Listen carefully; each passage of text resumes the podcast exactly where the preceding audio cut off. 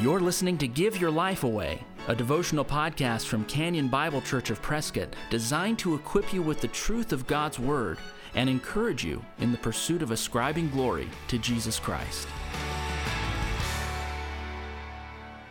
Today on the Give Your Life Away podcast, we come to Romans chapter 13, verses 1 through 7. And uh, if you've followed uh, politics to any degree or pay attention to what Christians say about uh, things in government or things in political life, uh, you may realize after reading this passage that we as Christians don't always obey this the way the Lord intended us to obey it. Uh, it's real easy as we live in a fallen world uh, to criticize leaders, to turn simple statements about which policies we prefer or don't into actual slander or libel or gossip. Uh, and as we read this passage, and really as you look at the way Jesus lived his life before the governing authorities, specifically of Rome, you learn that Jesus is an example for us to follow as we will then uh, individually respect and honor our own leaders. Now, that's easier said than done, but it is expected and commanded even for the New Testament believer. So I want to read Romans 13 1 through 7. The passage reads as follows Let every person be subject to the governing authorities, for there is no authority except from God, and those that exist have been instituted by God. Therefore, whoever resists the authorities resists what God has appointed, and those who resist will incur judgment. For rulers are not a terror to good conduct, but to bad. Would you have no fear of the one who's in authority?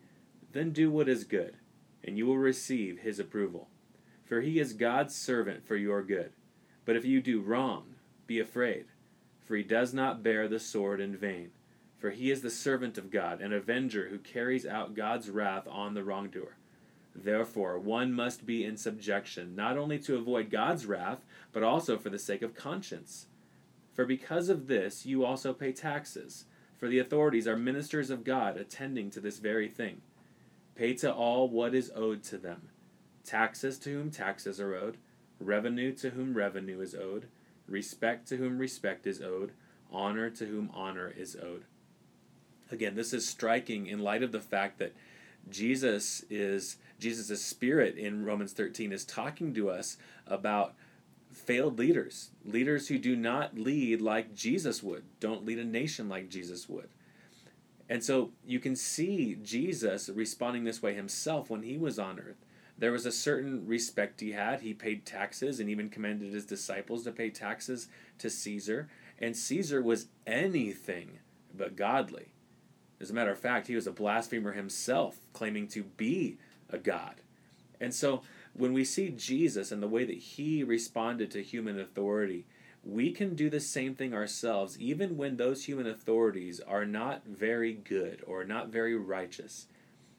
Think about the the presidents or uh, leaders in your community or leaders in your state that you have disagreed with or even disliked and not wanted to vote for and disliked them in terms of their policies you can submit wholeheartedly to them. And I, w- I would add even this.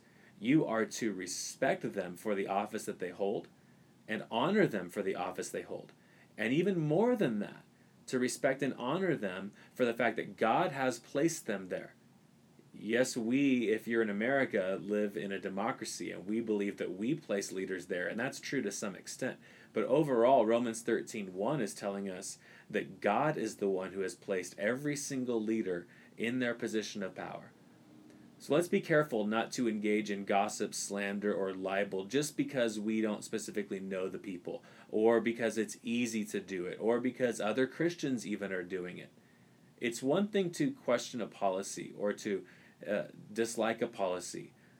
But to start to slander or libel or gossip about a leader whom God has put in place, whether we like them or not, is actual sin. So I would encourage you, honor and respect those whom the Lord has put into power.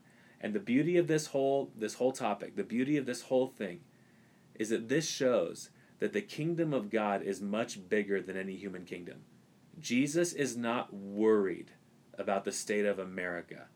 Jesus is not worried about the world.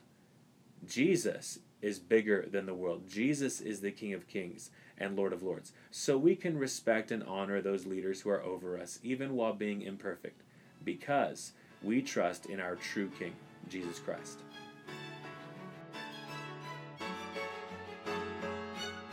If you've been encouraged by the Give Your Life Away podcast, please share it with a friend. And if you'd like to get in touch with us, you'll find us online at canyonprescott.org.